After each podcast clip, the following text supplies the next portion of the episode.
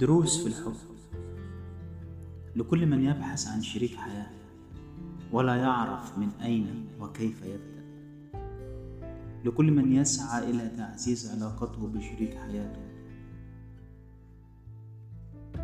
إن كنت غير متزوج ألم تتساءل يوما كيف لي أن أختار شريك حياتي المناسب؟ كيف لي أن أعرف إنه مناسب لي في الأساس؟ وإن كنت متزوج فإنك تبحث عن حل يخفف من الضغط والتوتر مع شريك حياتك. أيا ما كنت عازب أو متزوج ستجد إجابتك هنا. لأني جمعت لك مجموعة نصائح تقودك إلى حياة حب وزواج ناجحة يقدمها أكثر من 700 من كبار السن.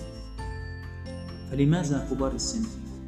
لأنهم اختبروا علاقات طويلة وصحية ومروا بهذه التجارب الناجحة. أو الفاشلة فكل منهم سيحكي عن تجربته ونصائحه.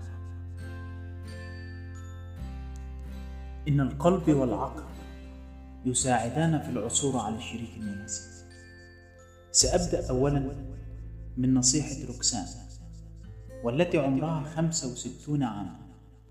فقد وصفت الزواج كالمراهنة.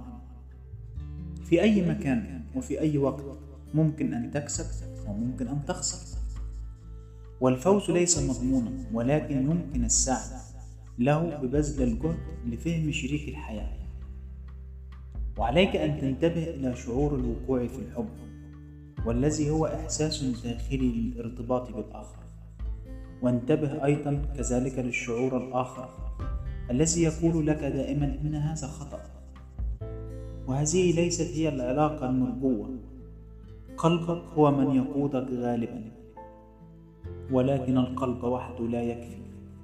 لذا تحتاج إلى فكرك وعقلك الذي يقيم مدى التوافق بينك وبين من اختاره قلبك. فكر فيما إذا كان الشخص مجتهد وله أهداف عملية. وهل يمتلك إحساس بالمسؤولية؟ هل هو قادر أن يكون أبا أو أما؟ هل لديه قيم جوهرية؟ هل بينكما توافق؟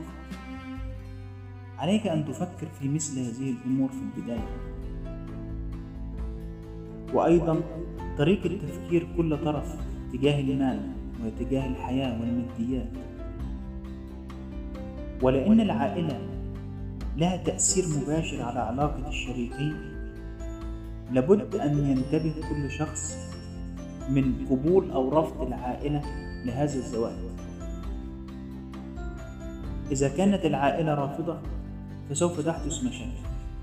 أما إذا كانت العائلة راضية ومباركة لهذا الزواج فسوف إن شاء الله يكون زواج ناجح.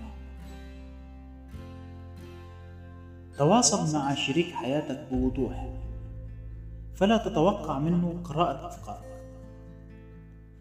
عندما سئل العديد من كبار السن عن سر زواجهم الطويل كانت الإجابة منحصرة في هذه الإجابة. قال جاك تعلمت أن أجلس وأتكلم وتخلصت من فكرة طريقي أنا فقط. ثم لا يوجد أحد قادر على قراءة أفكار الغير فكما قالت مافيس لزوجها إن أردتني أن أعرف شيئا أرجوك أن تقول لي إضافة إلى لطافة القول كقول كلمات لو سمحت. شكرا آسف. لكي يظهر الاحترام بين الشريكين. لإنجاح التواصل يجب أن تختار الوقت المناسب. إذ ينبغي ألا يكون أي منكما متعبا أو جائعا أو متوتر.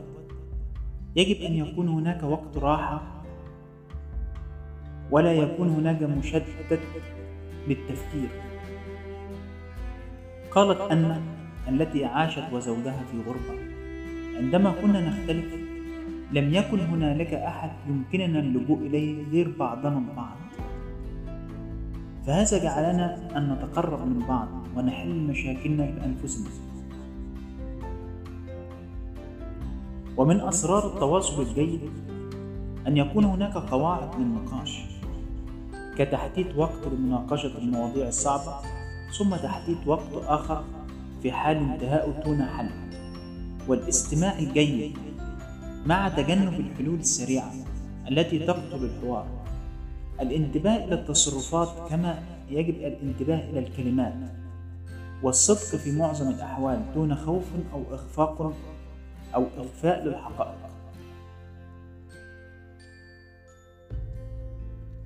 هناك سلوكيات بسيطة تساهم في البقاء مع المساعدة إن الزواج عملية مستمرة يحتاج إلى عمل وجهد وهو أمر يستحق ذلك. فليكن الاهتمام باستمرار الزواج هو له الأولوية في حياة كل الطرفين. وهذا ما أدركته سيسيليا التي فشلت في زواجها الأول بسبب عدم موازنتها بين اهتمامها بأطفالها واهتمامها بزوجها لكنها تعلمت من هذه التجربة ونجحت في زواجها الثاني.